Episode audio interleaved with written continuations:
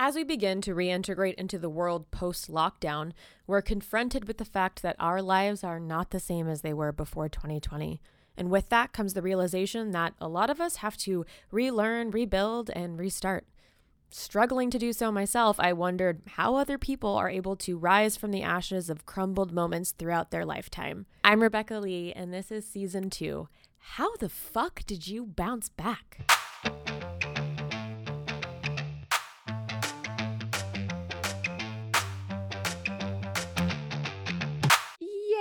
Yay! Okay, full screen. Yes. We did it. We're doing it. Okay. Molly, thank you so much for taking an hour of your day. I know you're a busy fucking woman. You're a professional. You're working. You're doing all the things. And you're on the East Coast right now?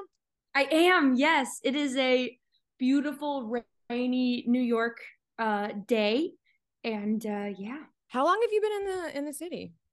Um, I got here um at middle of July. Oh, okay. So you've been there for a minute. Yeah, I've been here for a minute Yeah. and I love it. I love the East Coast. Yeah. I'm I'm so jealous. I love the East Coast too. But I haven't been to New York since the pandemic. So like I am unsure like some people are like, "Oh, it's different," or like, "No, it's the same." Like, how do you feel about it? You know, I don't um I don't notice anything different. My dad was actually just in town and he lives in Colorado. Mhm. Um and he said most places a lot of people are still wearing masks. So he said that was something that he noticed that was different in Colorado, which is more spread out. So uh, Mm, mhm. um a- and, also everybody's on top of each other here, so I think people are still trying to be as safe as they can. Um, Yeah. I don't I- really notice anything I mean, people here aren't really wearing masks that much anymore, I've noticed. Um, so it's interesting that they are in New York, but I guess that makes sense because it's pretty condensed. Yeah, yeah. And it's not, I mean, I say that loosely. Like my dad and I saw a show last night and I maybe like 10 people in the audience were wearing a mask. Okay, okay, okay. What which wait, what show did you see? We saw some like it hot. Was it good? It was so good. Ugh. No, it wasn't like anything, you know, um, crazy, Sure. like a strange loop, which was just the, this groundbreaking thing. But it was a beautiful, fun. Everybody and it was wonderful. I loved the movie with Marilyn, obviously. So Mhm. it was a fun, like campy Broadway night. I love that. That's like the sometimes that's just what you need, you know? You don't need to like be all in your head about the show. You can just Yeah. like fucking take it at face value and have a good time. Yep, yep. You can either go see like Moulin Rouge, you know, or Wicked or Mhm. something fun, or you can see something like August Wilson play. Like it's just about that's what I love about the city, though. It's the best. you're in the mood for, you can, you know. Truly the best. find. before we hit record, we were talking about anxiety. And Yeah. I was like, yeah, man, I have talked to so many people lately who are just like, what the fuck are we doing? What's the point? I don't feel good. I don't like this country. I Yeah. I feel bad about what's just going on in the world right now and like sh- uh, this particular person was like, you know, and like before the pandemic, like I cared about like my career and like you know, she's like, obviously, I still care about like my friends and my loved ones, but like professionally, I'm just kind of like, I don't fucking care anymore.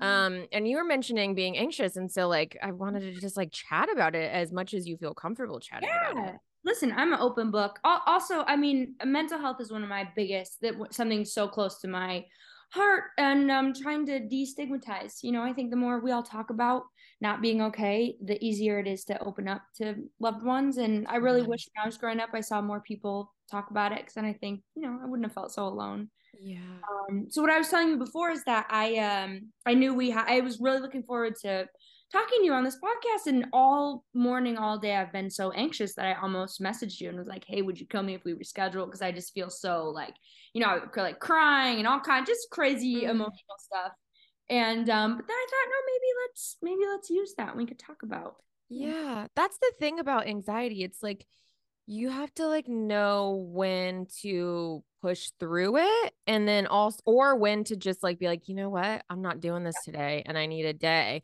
Are you Yeah. good at like distinguishing between those two things? Uh, oh, I'm getting better at it. I'm I'm one of those like head down, you know, uh push through, you know, um kind of people, but I think one thing being in therapy has really helped me. I've been therapy for like I don't know, six six or seven years now. Mm-hmm. Um, is recognizing when that it's okay to be like, you know what, today I really can't I can't do it. I'm just gonna sit on my couch. I'm gonna read like my romance novel or whatever, whatever I'm doing at the time. Um, yeah. but also it's important sometimes to try and push through because then you can you know sometimes you get a good breakthrough when you do push through so just being really aware of you know how you're feeling and your emotions and yeah with with your anxiety do you find it like related to specific things or is it just an overall feeling of anxiety no matter it's not like situational yeah, you know what? It's it's I have chemical anxiety. So um sometimes it's based off of events. I I ruminate and I over mm. process. Um so I will um sometimes I'll have if some like little events can happen in my life that I will overanalyze and obsess about. Um and then I'll have therapy and she'll be like you, you, none of this is as scary as you've made it. Like I'm really good at grand making something greater than it is. But sometimes I just wake up and I feel shitty. And I think that's the chem- the chemical element of it. And the good thing with chemical anxiety, the good thing, the the positive sure. part of it sometimes is that the more bouts you have of it, the the more you can remind yourself that I've gone I've gotten through this before and I'll do it again and it's not forever. And that's I think one of the cruelest tricks that mental health, that depression and anxiety, mania and all those things plays on us is that when you feel this way, your brain is really good at telling you that you're going to feel like this forever. And that's just not the case. Yeah, that's so hard because it's like so, uh, someone put it in this like metaphorical term, which is like it might have been an old therapist actually, um, where it's like if you eh, zoom out right and like get a little bit of perspective on it you can remember all she's like think of all the the things you've overcome or the anxiety moments that you've overcome. Think of those as like data points on mm-hmm. a grid and it's like you've you can reference that and be like oh yeah i've done this. I've gone through this this time and this time and this time and this time and this time and I, so i know i can do it again yeah like when you're in the moment itself it's so hard yeah because you literally your brain you can have gone through it 50 times. I've yeah. had through bouts of depression and anxiety a hundred times, and I've mm-hmm. always gone through it. The only problem is sometimes it's never consistent, right? It's never like, okay, another three days of hell or like right. another week of hell. And then we'll get sometimes it's a day, sometimes it's a couple hours, sometimes it's a week. One time it was like three months. And I was like, oh my God, this is gonna be like this forever. Um, and so that's the hardest part is that you never know how long it's gonna be yeah. around. You just have to keep reminding yourself that it's not gonna be forever. You also have OCD or no? Um, I don't have any diagnosed OCD in yeah. the in the traditional clinical sense. I have obsessive thoughts, yeah. but I don't have the compulsion element. Yeah, me either. I have like the obsessive thoughts too, but they like I guess still diagnosed it as like OCD. That's why you were talking and I was like, that sounds like me. Um yeah, yeah it's like the the ruminating or like thoughts the thought spirals or whatever like over and over and over yeah. and over. Yeah, yeah it's like that obsessive thinking. Yeah. Mm-hmm. um have you struggled with anxiety your whole life or is this like an adult thing? Yeah. Oh my whole life. Okay but yeah. I, I get when i was born my parents my dad said when i popped out i was just like very much like okay let's get to work. Like i was yeah. such an anxious little child um that my fifth grade teacher called my dad in and said, you know, we're worried about Molly and we're worried about her home life, like what's going on at home, and kind of insinuating that maybe my parents like were really hard on me, and they had no idea. My mom and dad are wonderful human beings, not without faults. We have all got our shit, but they're wonderful parents. And I was just so anxious and such a perfectionist, and I just had, you know, mm. I popped out and I was like, at five years old, I was like, I'm gonna move to Hollywood and be a be an actor. And my parents are like, that's weird at five. Like, go play with your friends. But it's always been like very wound tight. Um, so no, the anxiety's been there my whole life. What's your sign? Are you Capricorn? No, I'm a Taurus. Oh, okay, okay, okay. Yeah. Um, that makes I'm a Capricorn. That's why I'm like, do we have it ah. in common? Um, yeah. so usually I start off the episodes by saying, like, is there a moment in your life a low point um that you are most or an obstacle that you're most proud of overcoming. And it can be in your adolescent like growing up or your teenager or as an adult but like a moment that you were just like very very low and you didn't think you could overcome it but then you did. Is there a moment that you can think of? Yeah. Oh there's i mean yeah. Probably the most recent one was right before i booked law and order svu okay. Um and i remember i was I was on the the pandemic was still, you know, this was last no, this was this year. this was in about May or June. I had already done Queen of the South, like I had already been on a soap, like I had found some success, um, financially able to for- pay all my bills with acting. So by all mm-hmm. intents and purposes, I was su- uh, successful. Yeah. Um, but I I was going through one of my like more uh more severe depressive episodes and where your brain starts playing tricks on you and you start you know every actor we all think like we're not gonna it doesn't matter how many jobs you get you always think oh, yeah. like last one where i'm not to be able to work after this yep. um and i remember i was i was sitting on the floor of my at the time boyfriend's house um just sobbing saying like i'm to move to colorado and i'm to be a kindergarten teacher like i i just can't I had a pipe burst in my house. I was like $60,000 in debt from this crazy, my insurance wouldn't cover. It was like the, just all these crazy things were happening at once. Um, and I was like, yeah, I'm just, I'm going to go be a kindergarten teacher. And, um, and I'm just going to have a simple, you know, not, not simple, but just a less dramatic, yeah, less highs and lows and ups and downs. And then, um, you know, obviously my, uh, this this job came about and changed my life and now i'm on the other side of the country um in a matter of you know that all it all came and happened in about a month and a half. So it's just crazy how fast life can change. Um but i'm really proud of myself for just pushing through that. That was that was tough yeah. i guess. I like just recently had that uh, that same exact thing where i'm like okay I'm gonna go back to school and be a therapist. I can't. I like this. You're right. It's just like the, the high highs. There's high highs. There's low lows. There's like instability, and yeah, it's like it's it's hard being an artist of any of any capacity. Like I was talking to music a musician. It's the same way for musicians. Like at the end of a tour, they're like, don't know if I'm gonna get another tour again. Yeah, it's, it's the most instances all entertainment industry, whether that's sports broadcasting or athletics or singing or acting or painting or whatever it is like there's such an element of uncertainty that you have to be so mentally uh, tough for anybody that asks what's your advice for being an insert whatever in the entertainment field? And it's really like just make sure you love you love this. You have to you have to love this so much because you're going to go through so much that you have to continue to justify the pain that you're going to go through to try and make your dreams come true and to try and create art that other people want to watch or listen to or see. Um what yeah. did you do in the moment that in that low chunk of time where you were upset and like considering um moving back to Colorado? Like what did you do on like a daily thing to make yourself feel okay? Or like is there did you do you meditate? Is there a strategy? I know you said you go to therapy but yeah. what did you do to like overcome that like in real time? You know, um every day was different. I work out a lot. I'm I feel like the um uh the endorphin hit from exercise is really really important for me. Um and it it works out cuz you know, in our industry we got to be in good shape, so it's kind of like a mutual beneficial thing. But um uh one of the things that my dad always says to me is drink water.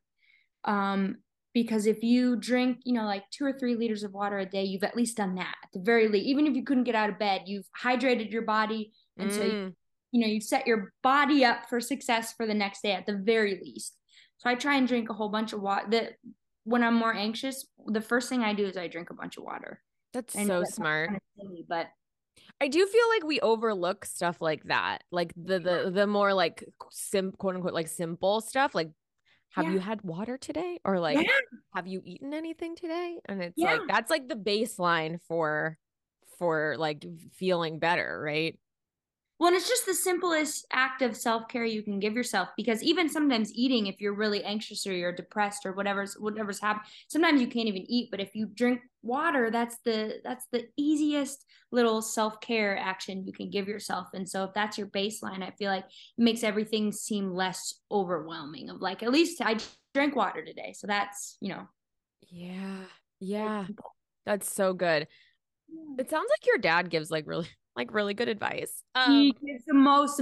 He's been through the. He's had the most insane life, just unbelievable amounts of tragedy, and that can either make a person shut down and become a, a menace, um, or a victim of their circumstances, or or you can you know continue to stay curious and grow and learn and and be a source of comfort and calm for other people that experience tragedy. And so that's that's what he's that's the lane that he's taken. Yeah. What was okay? So you grew up in Colorado with your mom and your dad. Do you have any siblings? Yes, I have a little brother who I love so much. Will, he's my best friend.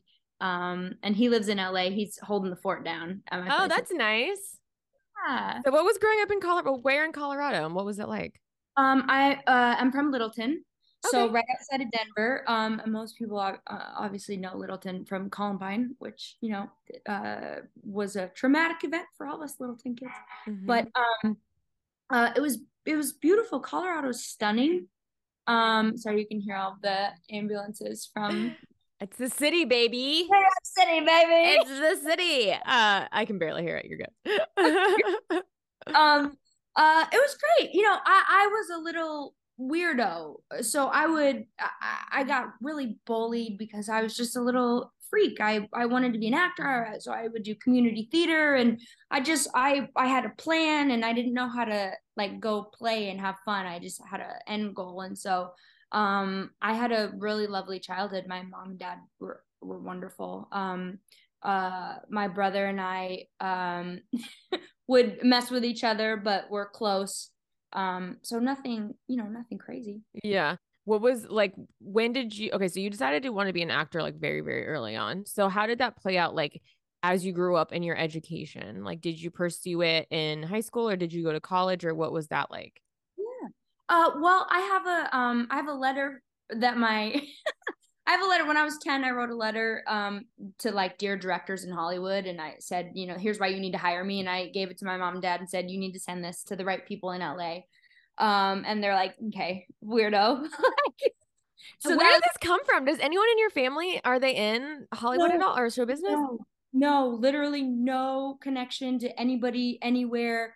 Um my dad uh was in a singing group called the Dr. Pepperettes. Cool and they sang the first Dr. Pepper theme song, like the little jingle.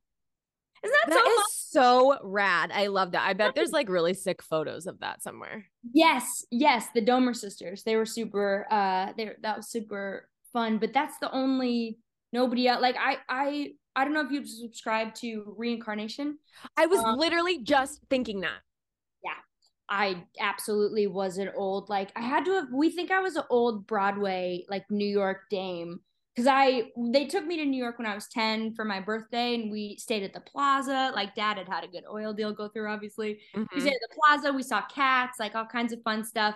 But um cities are big cities are scary to kids and apparently I was just crossing the street. I didn't like I had I had been there before. So we think you know some kind of old have you done like a past life regression therapy ever before? No, but I I would love to. I haven't done it either, but I've talked to people on this podcast that have done it and were like, it was the craziest thing, but like I believe it. Like all so I would be so interested in you doing like a pa- a past life regression therapy session because that would be very cool. Yes. I would okay, love all I'm I like subscribe to all of that because I'm like, yeah, why not? You don't fucking know.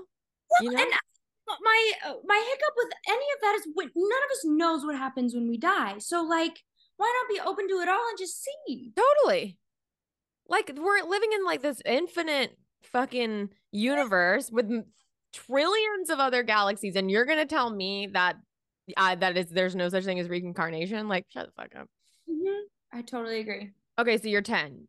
You write a letter. I said, we have to move to LA. They're like, no, love you, but no. So okay.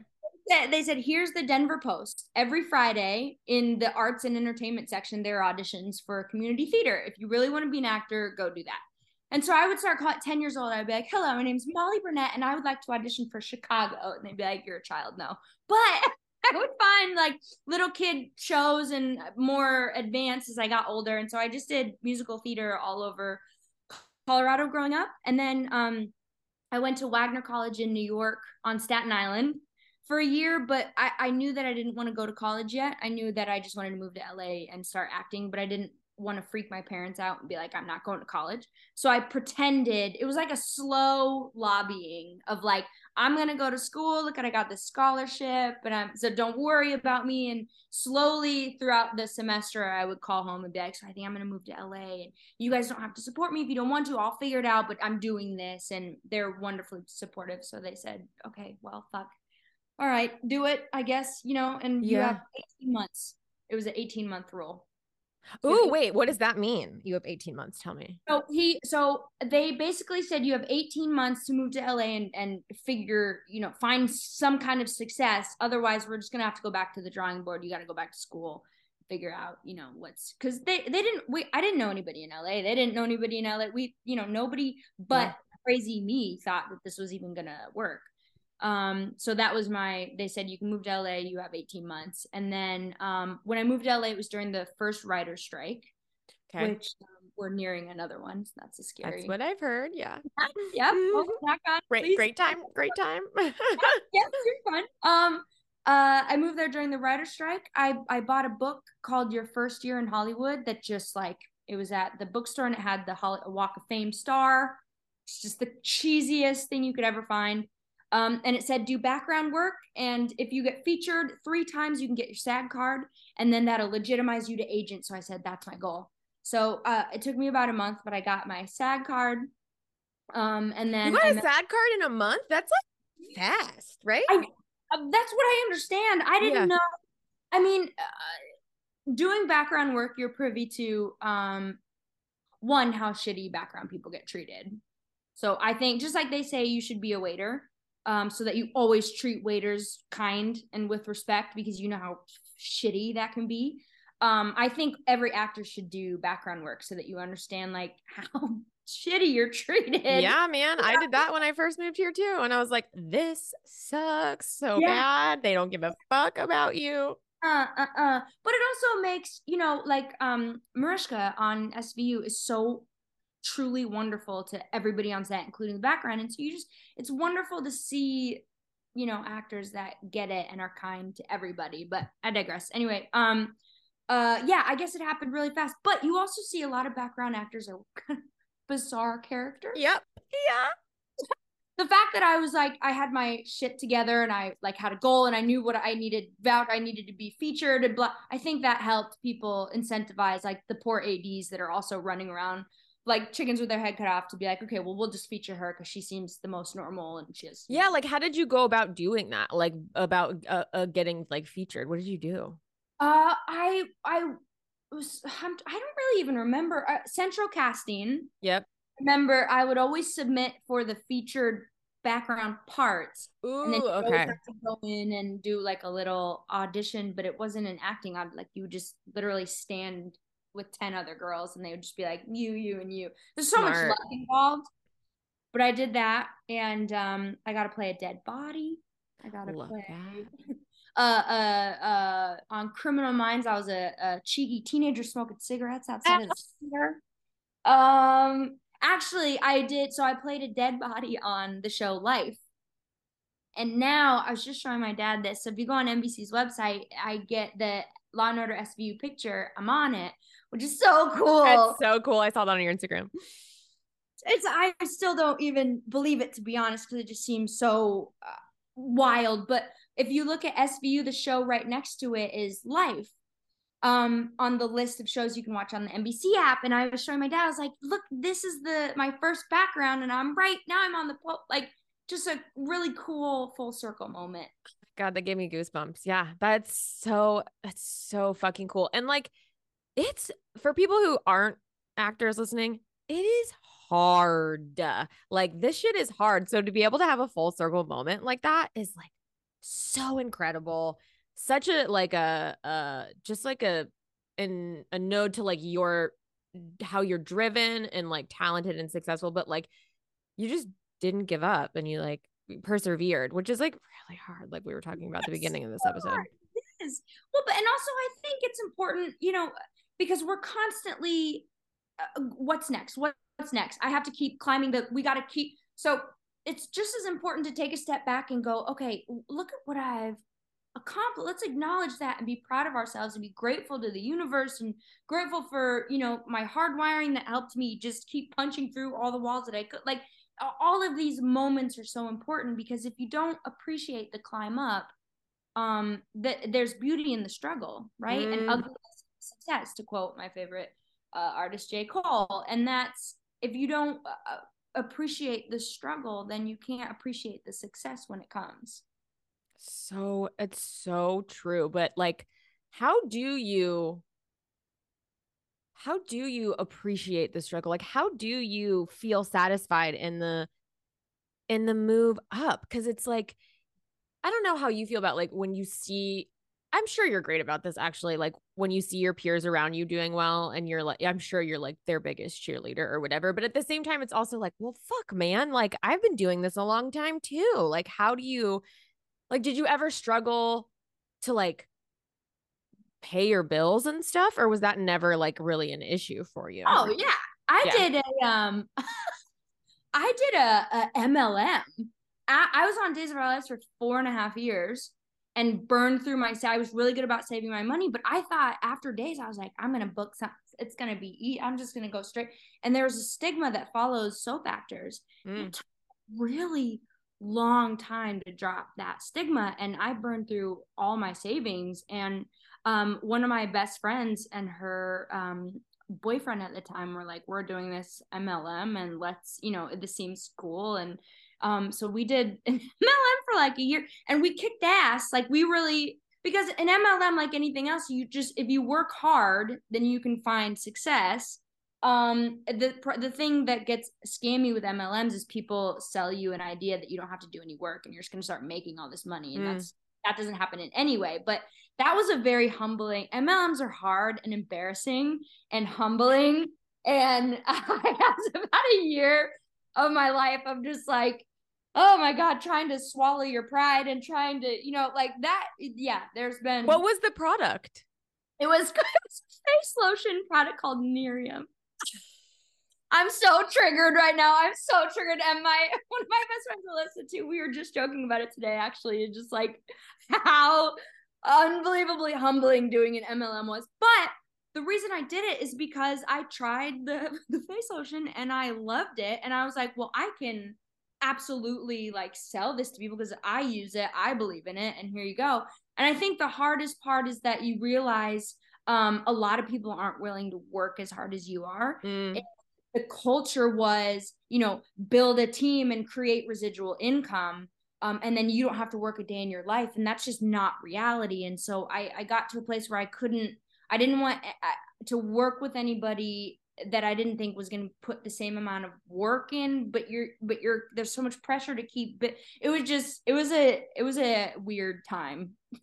Yeah. So like i, I it's interesting because like I was talking to another person who like found success in their career and then um and then like didn't for a minute and now mm-hmm. is going back and like doing like catering stuff or whatever. Yeah.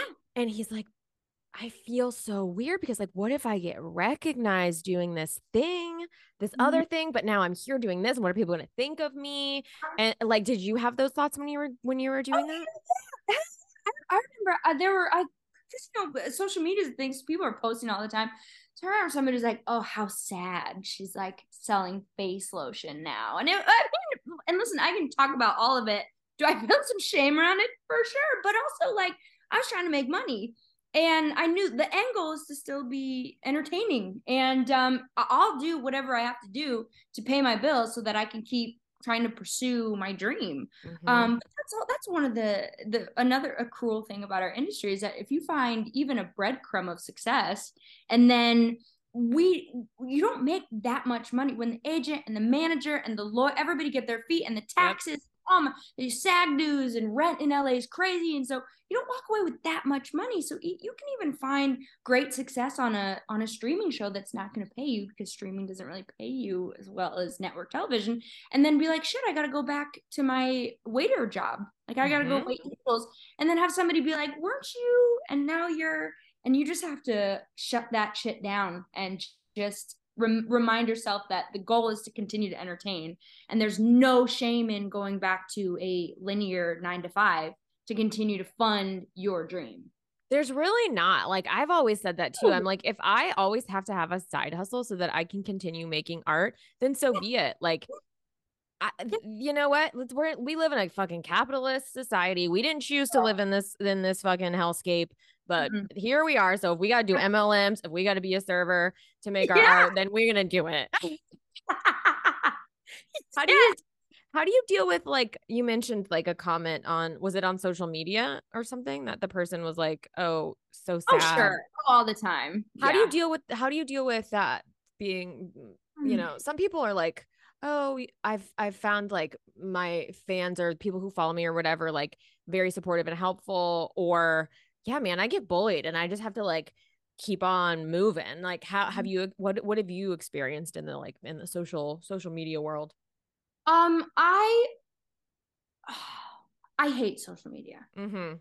i hate it me too um uh but i understand that we have to do it so I've had to figure out a way to do social media in a way that resonates with me and feels authentic.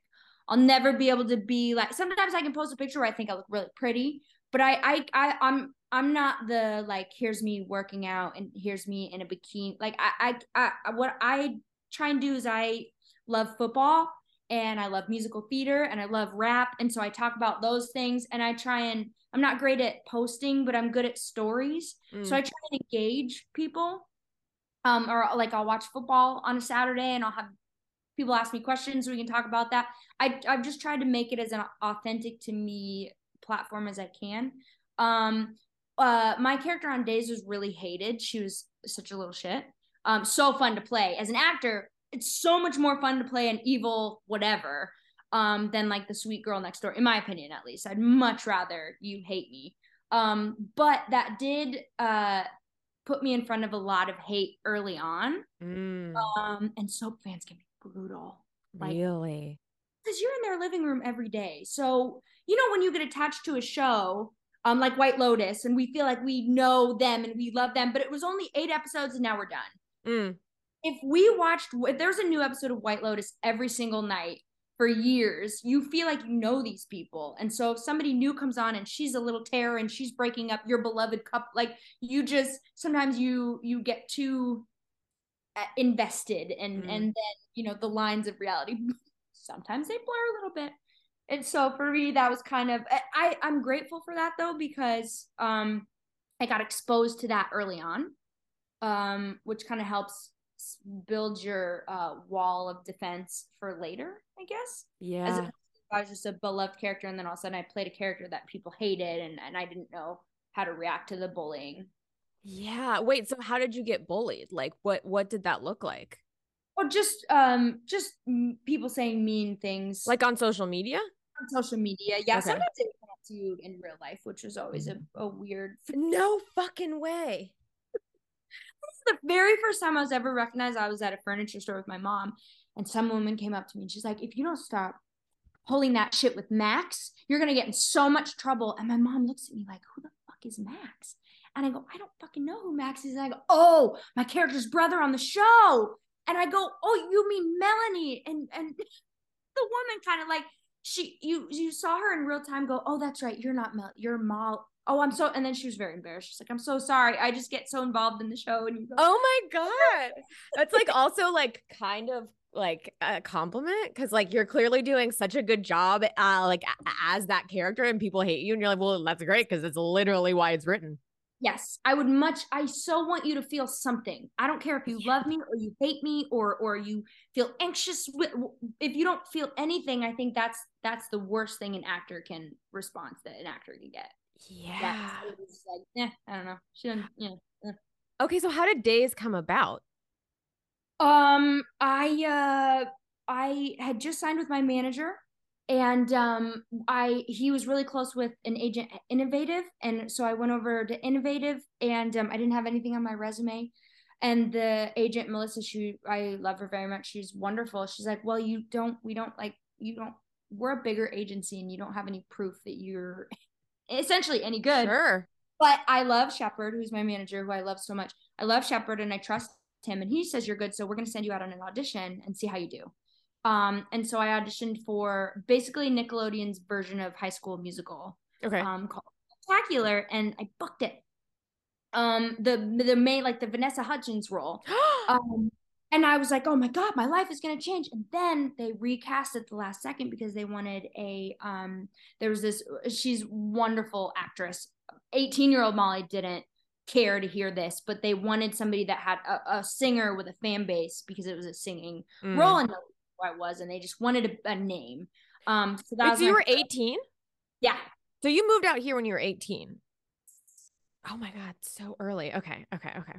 Okay. Um yes. Uh so I um I lost that role and I was inconsolable and devastated and my manager was trying to talk me down and go but you innovative signed you because of this so like it's a good it's a good thing so don't you know i know Damn. you're sad more so don't worry about it um and then a couple like a month or two later i got um uh an audition for days of our lives and the funny thing is um i uh i had bought a ticket to go home for like a week because i had had a lot of auditions and i was so bummed from losing that and i hadn't i didn't realize yet how many auditions you were going to have and never hear anything back. Mm. I didn't I just assumed, you know, I'm a good actor, so I'm the more I I'm an audition, I'm always going to hear back. I didn't realize that you'll have 50 auditions and no one will say anything to you. Okay. And so I was like, I'm pretty beat up. I'm just going to go home for a week. I got a ticket. Um, I just need a reboot real quick. And my manager goes, You got to cancel your ticket because you have an audition for Days of Our Lives. And me, in my ignorance, was like oh, a soap opera. Like I'm so mad that I'm gonna. It's a soap opera audition. I just had all these auditions for these big movies, and I just tested for. I hate to see that evening sun go down with Hal Holbrook, and now I'm gonna do so. Like I just didn't. Um, so I went to the audition and I wasn't really prepared. Um, and I kind of looked like a slob. And Marnie, the casting director, who uh, I love her so much, She's one of my biggest. I just have, I love her so much. I do the audition, and she goes, "Okay, well, I don't know what the fuck that was." but it's very clear that that you have a lot of talent and that you just decided not to try this time. So I want you to come back tomorrow. I want you to be off fucking book and I want you to put a fucking dress on and come tomorrow for the producers and don't do whatever bullshit you just pulled with me today. Called me out. I had never had anybody be so like brash with me of like because most casting directors, you know, they go, okay, thank you, bye. Right. And that's what makes Marnie so special. She's invest, she cares, you know. Um, but she called my ass out well, I'm sure she's when she's good enough to or like great enough to be like, and she knows talent when she sees it, you know.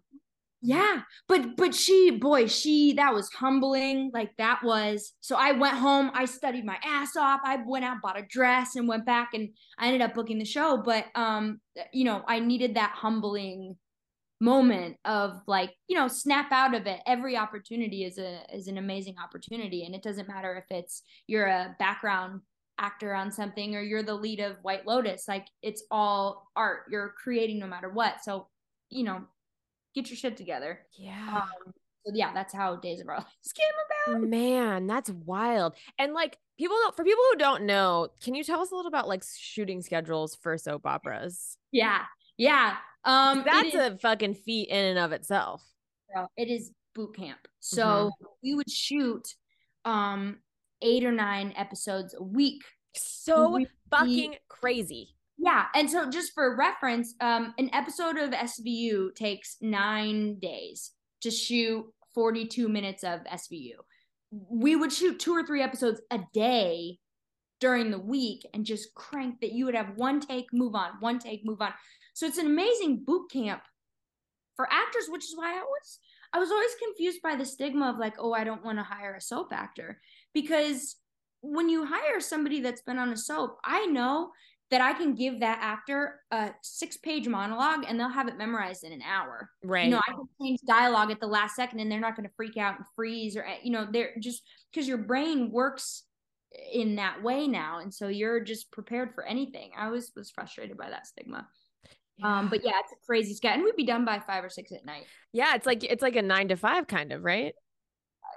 Yeah. And then like, so you're memorizing pages upon pages of dialogue. Yes. That shit is crazy and like just so hard. Um, can you, was there, is there a moment on days where you felt like out of your element at all, whether it came to like only getting one take or not being able to memorize or not being able to, if they changed a line of dialogue, like you said, not being able to like get that? Or was it, were you like oh, I fucking rock at this. I, I think days because I grew up doing theater where you have one you have the performance to nail it. You don't get like another take at a theatrical you know when you're in a musical you don't be like oh sorry audience let me that didn't feel right let me start again. Like you mm-hmm. have to be ready. So i feel like that really helped prepare me for the idea that on a soap opera you're going to get one you're gonna get one take. So I feel like I was, I was, I think I was pretty prepared. Yeah. What's the stigma that like how has that affected your career? Because you mentioned it, but like I I'm not super familiar with it. Like, cause I guess I'm not, I'm not in casting, so how would I know? But like, what is the yeah? What is the stigma and like how has how did that affect you in your career? Yeah. Um. I, I don't I, I don't even think I could put into words what the actual stigma is. I just know a lot of my friends that have been on soap operas uh we're all in agreement that there's I don't know because it's you're because you're doing such outlandish storylines and they're so dramatic and they're so you know they have like the long look between people at the end of the scene that feels so over dramatized but really that's just editing you're not overacting i think there was just like a oh so and so is a good actor but they're a soap actor and this is like very you know this is hbo it's very minimal or whatever it is um for me i think the harder part was i've always wanted to do comedy that's my happy place it's where i feel the most comfortable and being on a soap opera meant that nobody wanted to see me for any sitcoms ever because they just Got didn't it. think do it Got it. Yeah. Okay. That makes sense. Did you have you been able to like overcome that stigma and like because you're doing you know law and order now which is another now I'm on, like a drama, a big but a, like a big time uh, big time big talent big money all this stuff network drama so it's yeah. kind of like i mean yeah yeah, yeah. I um so I did a, a, show called Relationship Status and I remember um Milo Ventimiglia is one of the producers. He's wonderful. And I remember I was testing for the role Laura in the room um, and everybody was anxious about giving me this role because I'd never done comedy before, and they just didn't. She was a very comedic character, and they just didn't know. And Milo was like, "I know I'm gonna fight for her. I really think she can do it." Um, and then I ended up getting a daytime Emmy nomination for it. Oh my god! Which for a web because it was a streaming, it was a streaming service. Um, so I think once that happened, then people were like, "Oh, okay, I think, I think maybe she can." Yeah. Love hearing that. You're just like fucking. You just persevered and you did it and you didn't let anybody fucking stop you. Like, have you always been uh, like an independent person? For like, you have okay. Yeah, my brother always equates me to like just I just punch through. Well, I'll just keep punching, whether that's a friendship or a relationship or yeah. like trying to get a job or what. It like I'm I'm I'm savagely persevering. I was gonna say, like, how has that affected? Like, I know we've talked about your career a, a, lot. What about like your relationships? Like, how has persevering or like your independence or your, I mean, fucking talent and your career, how has that affected your relationships?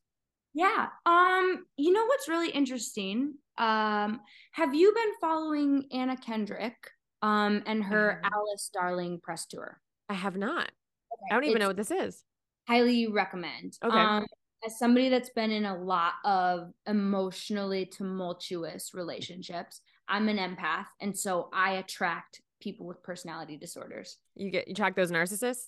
Uh huh. Oh yeah, borderline. Oh, I know it, baby. I know that. Mm-hmm. Um, but I didn't know what that was, and I didn't know why I kept attracting these people that I I would try and save, um, not realizing that I never could have saved them. Um, uh, but Anna Kendrick talks about so Alice Darling. I'm I'm dying to see it, but I also feel like I'm going to be triggered. So it, it, trigger warning for watching sure. it. It's about this girl that has totally lost who she is because she's in a, an emotionally abusive relationship, and um, Anna Kendrick did the Armchair Expert podcast. Got it. He revealed that she had been in a relationship with somebody who was uh, uh extremely emotionally abusive and he made her feel crazy. And she was talking about how do really strong successful women subject themselves to this and there's such a sense of shame of like i have my shit together i'm i'm independent. I'm strong. I'm powerful. Um people love me. How do i keep putting myself in these situations where i'm dating somebody who makes me feel like i'm an inch tall? Um and it's this crazy mind fuck uh, that really you you only get through once you've done therapy for a while, and you can kind of now now I can pick out if I go on a date with somebody, it takes maybe two or three dates before I can see like, oh, y- this will be bad.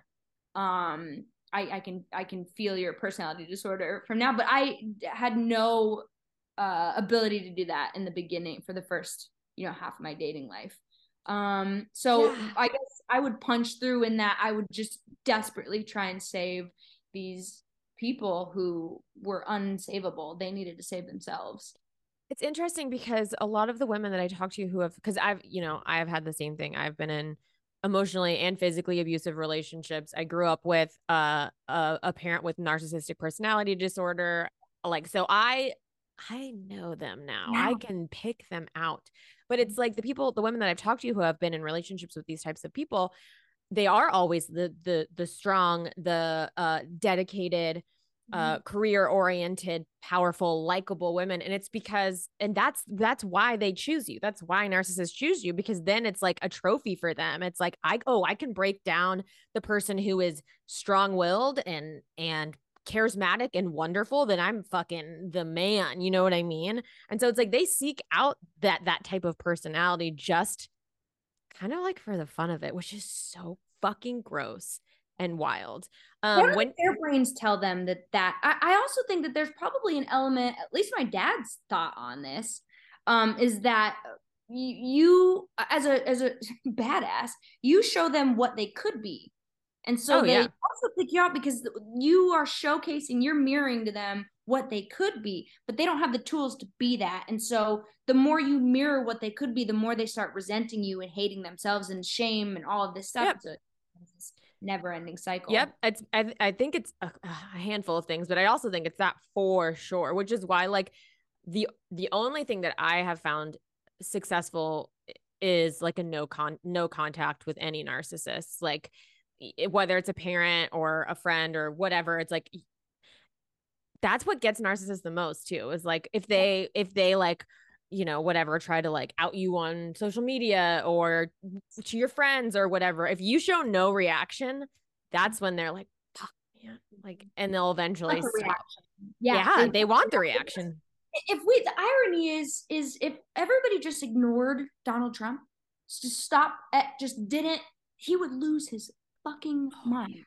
Big time he he grows. The more we talk about him the more we make him the subject of every topic. That's what fuels him. Yep. ignoring somebody with a personality disorder is the only way to stifle them. Yep 1000% because your your brain is telling you to feed into you know it's just it's a cruel game. It really is. I i, I had to go to coda codependence anonymous just to like get a fucking handle on everything because i'm like why is this happening? Like, what am I doing? Um, it's wild. It's a wild fucking thing. When did you get into your like mental health journey? Or have you has this always been something that's important to you? It's all well, we I have a lot we have a lot of mental health um things in the family. So we have a lot of schizophrenia in our family. We have a lot of bipolar. We have a lot of manic depressive. Um, just a whole bundle of fun over here. Yeah, I, um, I get it. I get it just people that you know life is hard life is, is. fucking hard and, and our family is uh, particularly burdened by a lot of mental health stuff and so i just grew up wanting to i grew up seeing some parts of our family ignore that um, and how hard that was and um, I, I just grew up wanting to um, uh, create a safe space for people that also either they suffer from it or they have loved ones that suffer from it to feel seen so that's always been uh, really important to me. Um, after my mom passed away, um, 12, Jesus fuck, 12 years ago, uh, is when I really, um, about four years after that, because the first four years after a death like that, you think you have everything together and, and you so realize you don't. Um, and there was a particular relation because it's interesting because that's the truest form of abandonment even though my mom didn't want to die, she didn't choose to fucking die, but my emotional brain doesn't understand that. And so I it created a PTSD and this horrible fear of abandonment, which was also why I would choose these bad men. Um, and there's one in particular that was just really, really tumultuous one that I was I um was like, I gotta I gotta be in therapy. I gotta I gotta uh, figure out how to get, you know, away from this. And I did um Love Addicts Anonymous uh, yep. uh, or Romance addicts. I can't, I can't remember what it was called. Um, uh, but yeah, that so that was about six ish years ago. Yeah, is that like? Did you do um that program before or after or did was that your therapy or did you also have like an individual therapist? Oh, I have a therapist and she's I love her so much. She is oh my goodness, I don't know what I'd do without her. The only problem with really good therapists though is you want to be their best friend. I know. And um, you'll never be able to hang out with them outside of therapy. So I guess it's yep. frowned. oh yeah it's frowned upon, but you know, yeah, I know. I felt the same way. I had to get, I just switched to a new therapist recently because I was like, fuck, god damn it, I'm too close to you now. And I don't like, I'm hiding things from you because like, I want you to, like, which is another part of stuff shit I need to work on, but I'm like, but I want you to like me. So I'm hiding things from you now. And like, totally. that's not good. And so, yeah, I totally get that. It's so interesting. Yeah. I, there was a moment where I, I, I wouldn't tell her, I wouldn't tell her things because I didn't want her to judge me. And yes. I had to that was a barrier we had to break through where she's like then you're paying me for no reason because you got to tell me all and she's also like as a therapist i know that things that you think and do and say are not always you it's, it's your trauma so i don't judge you but you need to talk about these things you need to get these things out um but yeah that's one of the hard parts of therapy when you found somebody that you've worked with for a really long time is you know you become they they become so close that you mm-hmm. don't want to tell them everything. So yep, that's because I was with mine for like six years, and I was like, God damn it, I yeah. gotta switch. Uh, what did you, is it like talk therapy or is it mm-hmm. specific type of therapy? And and has that helped you with? You said you have PT some PTSD issues. Yeah, we are um we are looking at maybe DBT, a little bit of mm. DBT for some of the trauma around my mom. Um because I did I did this apparently I did this thing called splitting and that's um not borderline splitting that's its own thing but I did a, a version of where um I have uh, good access to my emotions and I'm also very open book so I can talk about my mom dying I can talk about the tragedy of it I can break down what happened I can do all this stuff but I won't let myself emotionally feel it. Um so I had a whole bunch of like emotional trauma built up. Um but I didn't realize it because I was uh, you know I I would tell my therapist like but i can tell anybody about it. You know i'm i'm i'm so far evolved in the trauma process because i can talk about it all the time and and she helped me realize that talking about it and and processing the emotion of it are two completely different things so that's what we're um that's what we're working on is it like a body i'm not familiar with dbt really is it related is it related to body at all or is that something different I don't even know. Okay, okay, okay. It's our she was on maternity leave. So we actually have our first session back tomorrow. I'm so excited. that is very exciting. Yes, very exciting, which is great timing because I've been very anxious all week. Um I know I didn't see mine for like a month because of like the holidays, and I was like, yes, yes, white knuckling it. Yes, where she's gonna explain kind of what DBT is, but it's for uh PTSD. Got it. Well, I'm I'm excited to like for that journey for you and to hear about how that goes. Um yeah, man. What what would what advice would you give to somebody going through a low point in their life? Like reflecting back on the ones that you've been through and I'm I mean, the loss of your mom. I'm so f- beyond fucking sorry to hear that. Um but you know, it's like people need to hear advice from people who have been through it too, you know? So I'm just curious if you have any even advice or words of wisdom or just thoughts around overcoming low points at all that you want to share. Yeah. Um I think one of the most important things you can do is just find one person that you can reach out to. Um I I can't stress enough how much uh, what a game changer that is.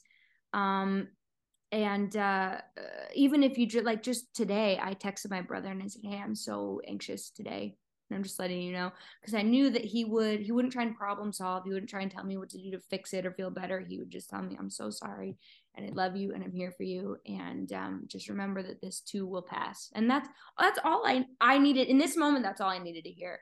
But the fact that i reached out to somebody makes you feel back makes you feel connected um, to other people and that's kind of what we're doing on earth right is we're connected to each other and we need to maintain that and that's um, I, I don't know if this is connected in any way, but uh, the dancer who just uh, co- committed suicide, Twitch. Oh yes, that was the most jarring, um, uh, devastating thing to to see because he. It was so interesting. In my worst depressive episode that I've ever had, um, I would watch my brother and I would watch Ellen every day, um, and and him and Ellen's dynamic and their their show and the you know he was such an effervescent beautiful light that he helped pull that show and he helped snap me out of it.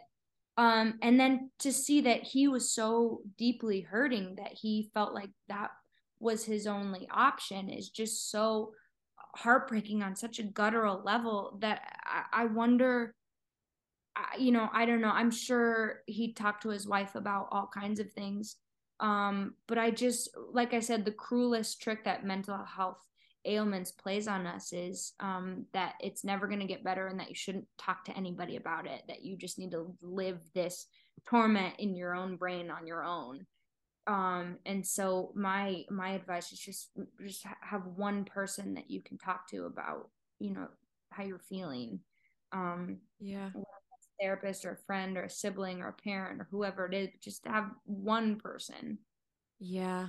Yeah. I mean, you never know what anybody's going through, you know, and it's like, that's why I feel like that thing was going or that phrase was going around like check on your strong friends or some version of that. And yeah. it's like it's it's so true because it's like everybody's going through something. So much. I also saw I because I love TikTok. I love a TikTok. Um me too. And I saw this. Uh, I just feel like it's such a more authentic platform where people just get to be their weird, funny. It's not so curated like Instagram. Anyway, um, there was this medium that was um, at uh, uh, somebody's talk show, and he was talking to people about, you know, I can see your grandma, and here's what she's, and I can see your, dad, and these people were deeply, profoundly sobbing, and you just see like the the heartache and trauma that everyday people carry that you have no awareness of you have no idea. And they're just one woman was just at work she had her clipboard and her headpiece because she you know she's whatever talk show's assistant or whatever and she just broke down sobbing and you just see this this poor wonderful sweet soul who's carrying so much pain with her. We all every person you run into has that. And um and it's uh you know it's it's it's sometimes it's the strongest ones that are carrying the most because they're trying to trick themselves um into into thinking that everything's okay. And i think i i guess i just want to one of the things that's so frustrating to me is when people say that um the act of suicide is a selfish act it's one of the most frustrating things I can hear somebody say because uh, suicide is a mental illness, and that person is their brain synapses are not connecting in the quote unquote linear logical way that maybe yours and mine are. And the fact that they feel like leaving this plane is the best option um is is not a choice they're not it's not a selfish choice and so i just wanted to put that out there is I, I think I completely agree. I completely agree with you. And I hope like I hope we're getting honestly, I don't know about our fucking society. I was gonna say, I hope we're getting to a place where we can talk about these things openly more and we can change the narrative that being, for example, being like, oh, well, suicide is, is selfish, like changing the narrative around that, as well as just like you said at the beginning of the podcast, the stigma around mental health and talking about it. And that's like why I have this podcast is like to normalize normalize mental health stuff and like let everybody know like you're not alone in feeling the things you're feeling and like it's okay. And like you said to reach out have one person that you can reach out to. I try to say like i'm on medication. Medication's okay. It doesn't mean you're going to be on it forever. Maybe you will be on it forever. That's okay too. Um because i do feel like there's there's some people are like oh i'll go to therapy but i would never be on medication. Or i'd be on medication but i would never go to therapy. You know what i mean first of all, if you're on medication, you should be in therapy mm-hmm. because you need to be getting it from a psychiatrist. Um, and SSRIs are that was my when I was ready to be a high school teacher or a kindergarten teacher. That was my next step. Is I'm going to look at SSRIs. Um, and my therapist is like, honestly, right now half my clients are on it because life is overwhelming right now and and there's no especially after the pandemic like we and we've never been more connected with our phones we've never been more stimulated there's never been more anxiety around us and and sometimes an ssri is the best thing you can do for yourself um uh so destigmatizing that yep is you know love to help be part of that totally totally um well, thank you so much for giving me an hour of your time. I I, I don't want to go over too much, but it's been I I want to talk to you more, but I I want to value your time. So thank you so much. Um, it's been an absolute pleasure and a treat, and I'm so excited to see what happens on this show that you're on. Fucking Law and Order, a little show called Law and Order. Don't know if you've heard of it, uh, people listening. But fuck yeah, man, that's so incredible, and congratulations on on that, and just like persevering, baby. Like you're fucking doing it. Thank you. Thank you so much. This was such a pleasure. And keep doing what you're doing because the more voices that we have, you know, talking about how did you pull yourself out from, you know, a place that you thought you were done for is just the more we have that, the better. So you're doing a really amazing thing with this podcast. Thanks, buddy. Thanks for listening to this episode of How the Fuck Did You Bounce Back with guest Molly Burnett. She's a singer, she's an actor. You can watch her right now on NBC's Law and Order SVU, which is so fucking cool. You can follow her on Instagram. Her handle is her name, Molly Burnett. Thanks again for listening. New episodes every Thursday.